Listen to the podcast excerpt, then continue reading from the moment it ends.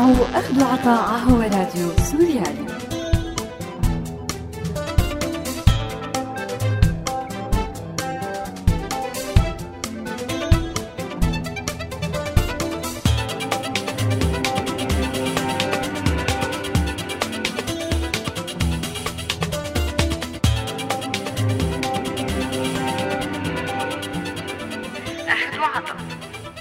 أعزائي المستمعين أهلا وسهلا فيكم. برحب فيكم أنا مايا بحلقة جديدة من برنامج أخذ وعطا وبذكركم أنه هذا البرنامج بالتعاون مع مبادرة كلنا مواطنون.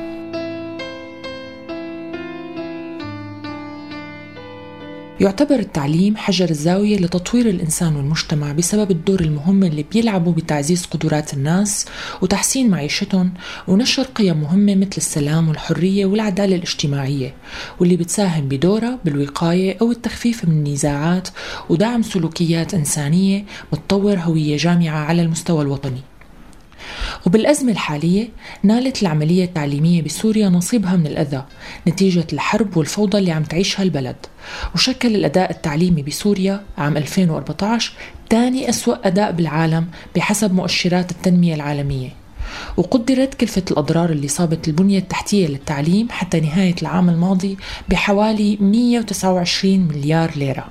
مع نسبة تسرب تجاوزت ال 50% من الطلاب بالعام الدراسي 2014-2015 كنتيجة لنزوح أو هجرة الطلاب أو المدرسين. وخرج 28% من المدارس خارج الخدمة بسبب الدمار أو استخدامها كمراكز إيواء.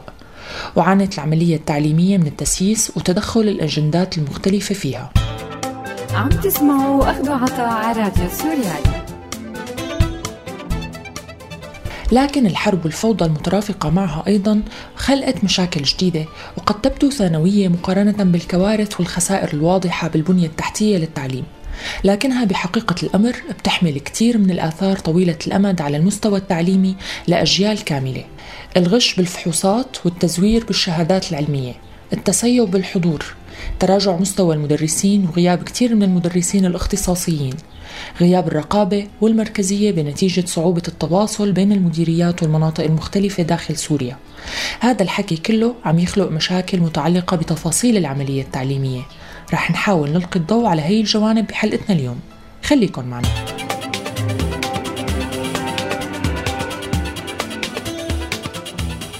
أهلا وسهلا فيكم من جديد.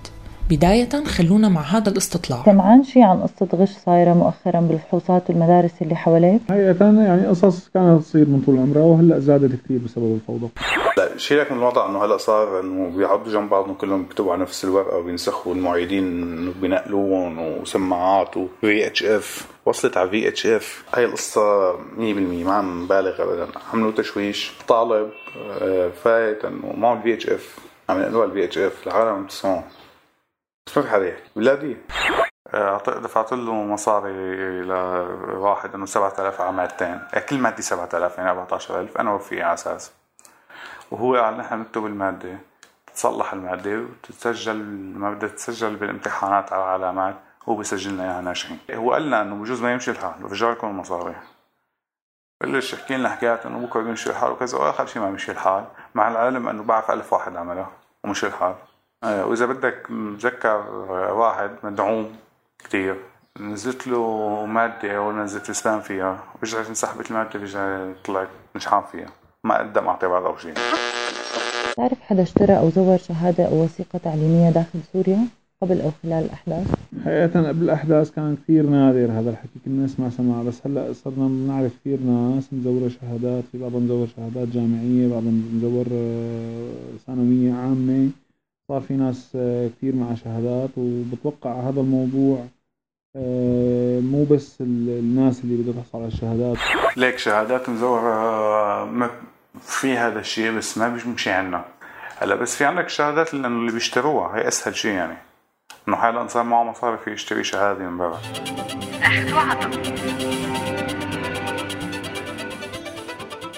تسببت الأزمة الحالية بتدهور كبير لجودة التعليم نتيجة نقص الكوادر التعليمية اللي كانت جزء من الحركة المضطربة للسكان واللي عانت كمان من القتل والخطف والاعتقال أو الفصل لأسباب سياسية.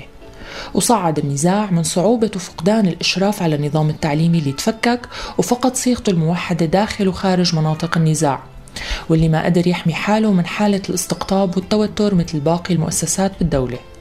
من جانب آخر تواترت الأخبار مؤخرا عن ضبط الأمن الجنائي شبكة تزوير للشهادات الجامعية. وصلت نسبة الشهادات المزورة اللي بيتم ضبطها سنويا من قبل الجهات المختصة ل 4% من الشهادات الجامعية حسب جامعة دمشق. وبتندرج هي الجناية تحت مسمى تزوير وثائق رسمية. وممكن أيضا أنه تشمل تزوير أختام رسمية بما أنه الشهادات مختومة بأختام الجامعات. ووزارتي التعليم العالي والخارجية السورية في حال استخدام الشهادات خارج سوريا. وبتتراوح عقوبتها بين السبع سنوات ل 15 سنة وفق أحكام القانون السوري. كما بحق للدولة السورية ملاحقة مرتكبي الفعل وين ما كانوا في حال اكتشاف الجرم خارج سوريا. تزوير الشهادات الجامعية ما شيء جديد بسوريا وكان منتشر نوعا ما بشكل كبير بعد سنة 2000 لكن شبكات التزوير حاليا عم تستغل غياب الرقابة والفوضى والحاجة الكبيرة للشهادات الجامعية بداعي العمل أو السفر. أما الغش وبيع أسئلة الفحص فكمان كان منتشر بشكل كبير قبل الأزمة بما يتعلق بفحوص الجامعات الفصلية وبفحص الشهادة الأساسية والثانوية. لكنه زاد بشكل كبير خلال الأحداث نتيجة لكثير من العوامل اللي رح نتطرق لها لاحقا. عم تسمعوا أخذوا عطاء على راديو سوريالي. من خلال حديثنا مع إحدى المدرسات العاملات بقطاع التدريس واللي رفضت أنها تحكي صوتيا ببرنامجنا كشفت أنه تم تسريب لإحدى المواد بفحص الثانوية النهائي قبل ساعتين من الفحص.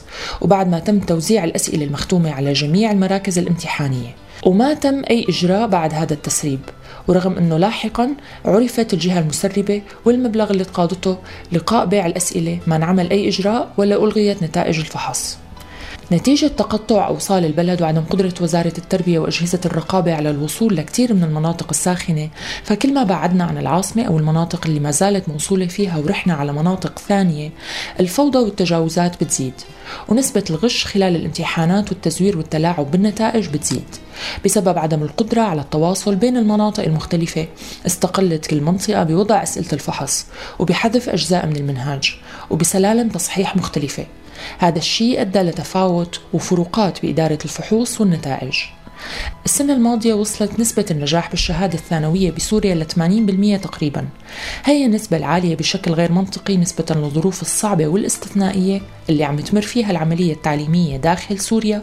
مرده كان للتساهل الشديد بالتصحيح من قبل لجان التصحيح والغش وحتى الغش الجماعي بكثير من المناطق البعيدة عن الرقابة. بالسنة الماضية تسربت كثير من الصور عن حالات غش واضحة بمراكز امتحانية بمنطقة الجزيرة الشرقية بالحسكة ودير الزور ما عدا الغش الإلكتروني عن طريق الأجهزة الذكية. ممكن يرجع المصححين أسباب التساهل بالتصحيح كمان لأسباب منطقية. كتار من أهل المناطق الريفية واللي بتعاني أصلا من تدني مستوى التدريس اضطروا أنه ينتقلوا على المدينة ولاقوا صعوبات بالدراسة نتيجة تفاوت المستوى التدريسي بين الريف والمدينة. وكان لابد من التساهل معهم مراعاة للوضع اللي مروا فيه. الكوادر المسؤولة عن وضع الأسئلة والتصحيح ومراقبة العملية التعليمية بدورهم عم يعانوا من تسرب كثير من الخبراء والاختصاصيين ومن نقص بالمعرفة المطلوبة لهذا الموضوع. كتار من المدرسين أصلا بمدارس كتير عم يعطوا مناهج صفوف متقدمة باختصاصاتهم ما عندهم الخبرة الكافية لا يعطوها بسبب نقص المدرسين والأساتذة الاختصاصيين. كل هي العوامل بتدفعنا للتساؤل. قديش الشهادات اللي عم يحصلوا عليها الطلاب إلها قيمة حقيقية؟ وشو هو المستوى العلمي الحقيقي اللي رح تنتجه كل هي الظروف والتجاوزات. فاصل ومنرجع لكم. خليكن معنا. عم تسمعوا أخذوا عطاء على راديو سوريالي. عندك فكرة عن الإجراءات القانونية بحق اللي بتثبت عليهم حادث الغش أو التزوير؟ حقيقة ما عندي أي فكرة. لا أنا بتوقع لا يعني السماعة وصلت إنه في الموضوع جنائي. بالجامعة حسب شو الموضوع. ممكن إنه غش حالة بسيطة انكمشت مثلا باشرتها برفع في تقرير بيجتمعوا بعدين بيشوفوا إذا شو حالته. وعلى الأغلب حرمان إذا ما معه واسطه أو مدبر حاله حرمان فصل. بتتنوع العقوبات المفروضة على الطلاب اللي بتثبت عليهم حادثة الغش خلال الفحص حسب الشهادة ونوع الغش. من الفصل من الفحص للفصل لعدة دورات امتحانية للفصل الكامل من الجامعة. بتتدخل بتطبيق العقوبات اعتبارات متوقعة بدولة عسكرية وأمنية مثل سوريا مثل إنها لا تطبق على كل الطلاب بالتساوي. في حال أنه كانوا هن أو أهلهم بيتبعوا لجهة أمنية معينة. حاليا هذا الشيء زاد بشكل واضح وخاصة بسبب كون المتقدمين للفحص هن من فئة الشباب واللي نسبة منهم منخرطة حاليا بالأمن والدفاع الوطني واللجان الشعبية والجيش. قديش المراقب له سلطة على الطالب عنصر الأمن اللي عم بيغش بالفحص مثلا. حرم الجامعة وقاعة الفحص أصلا واللي ممنوع أنه حدا يدخل عليها بعد توزيع الأسئلة صارت مكان لتصيد الأمن للطلاب المطلوبين. وبأي لحظة ممكن يدخلوا يعتقلوا أي طالب أو طالبة ويطلعوا. وفق شهادات منقولة عن طلاب حضروا حالات اعتقال لزملائهم خلال الفحص. فاصل ومنرجع. سمعان بقصص فساد متعلقة بالمدارس الخاضعة للمعارضة فساد مالي أو أو فرض إيديولوجيا معينة؟ لا فرض إيديولوجيا من أول ما نشأت المدارس بمناطق خارج سيطرة النظام بدأ كل مين يفكر إنه إلغاء كل المناهج وإنه بدنا نعمل مناهجنا الخاصة. بعض الناس صارت تجيب المناهج السعودية. بعض الداعمين لهي المدارس صار يتحكم بالكادر التدريسي وبالمواد المدرسة شيئا فشيئا يعني بدأ هذا الموضوع يعني يتنظم. مدارس خاصة معظمها لها علاقة بشكل أو بآخر مع أعضاء من الائتلاف أو الحكومة المؤقتة حتى هي المدارس الخاصة طالع وارد مالي مع نشر كتير من الصور والفيديوهات عن مدارس بديلة بالمناطق غير الخاضعة للنظام. بعضها عم يعتمد منهاج الرسمي السوري وبعضها معتمد منهاج إسلامي وبعضها عم يخرج أشبال الخلافة بالمناطق الخاضعة لتنظيم الدولة الإسلامية. فمدينة الحسكة فقط عم بيتم تدريس ثلاث مناهج تعليمية مختلفة عن بعضها فيها من ناحية القيم واللغات والسرديات التاريخية.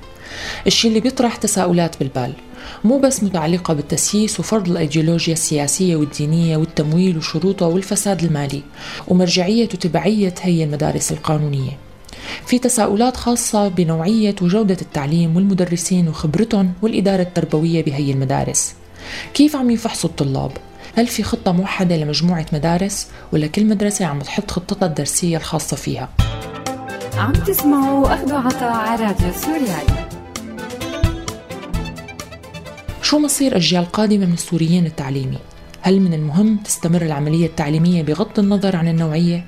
ولا هي التفاصيل رح تحمل أبعاد معقدة أكثر بالمستقبل لمشكلة التعليم بسوريا ولمشكلة وحدة المجتمع والهوية والتطور والتقدم وطريقة التفكير عند أجيال كاملة أسئلة ما عنا إلها جواب حالياً. هدفنا اليوم إنه نفتح العين على هي المشاكل التفصيلية اللي ممكن تكون عم تضيع ونحن عم نتفرج على الصورة الأعم. على أمل إنه يحمل المستقبل نظام علمي متين ومتطور ومنظم يقدر يكون مفيد حقيقة لطلابنا وبلدنا. أنا بودعكم أصدقائي على أمل التقي فيكم بحلقة جديدة من أخذ وعطاء الأسبوع الجاي. لا تنسوا تتابعونا على موقعنا سوريالي dot com وأرشيفنا بتلاقوه على ال SoundCloud وولفوا علينا FM. من هون للأسبوع الجاي كونوا بخير